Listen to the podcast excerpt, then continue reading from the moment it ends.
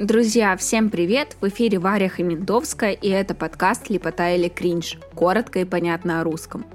Как у вас дела? Чем вы занимаетесь? Ладно, оставим антимонии и начнем наш выпуск. Сегодня мы продолжим наш разговор про значение слов. Лепота или кринж? Вернемся к антимонии. Изначально оно имело значение вещества, которое использовалось в медицине или косметике. А знакомая нам фраза «разводить антимонии» появилась благодаря тому, что это вещество надо неприлично долго растирать. Во время этой процедуры фармацевты не знали, чем себя занять, и разговаривали на бесполезные темы, чтобы скоротать время. Антимония – пустые разговоры, отвлекающие от серьезного дела. Ну а начали мы издалека, чтобы выпуск не вышел лапидарным. Слово «лапидис» в переводе с латинского значит «камень-гранит».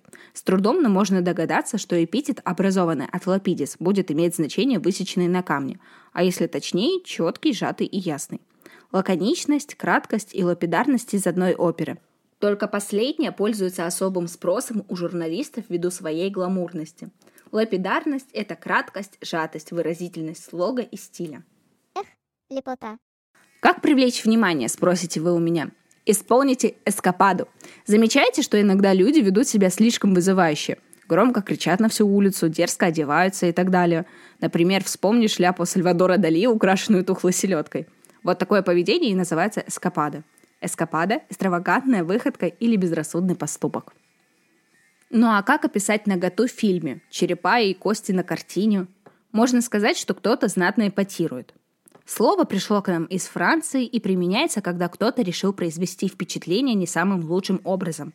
Например, нарушить общепринятые нормы, обесценить ценности или оскорбить чьи-то чувства. Внимание человек, конечно, получит. А что делать с репутацией? Кстати, слово по смыслу напоминает эскападу. Эпатировать значит ошеломлять необычным поведением, как правило, нарушением общепринятых правил. Да, кринж. Хотите выразить высшую степень восхищения нашим подкастом, но не знаете как?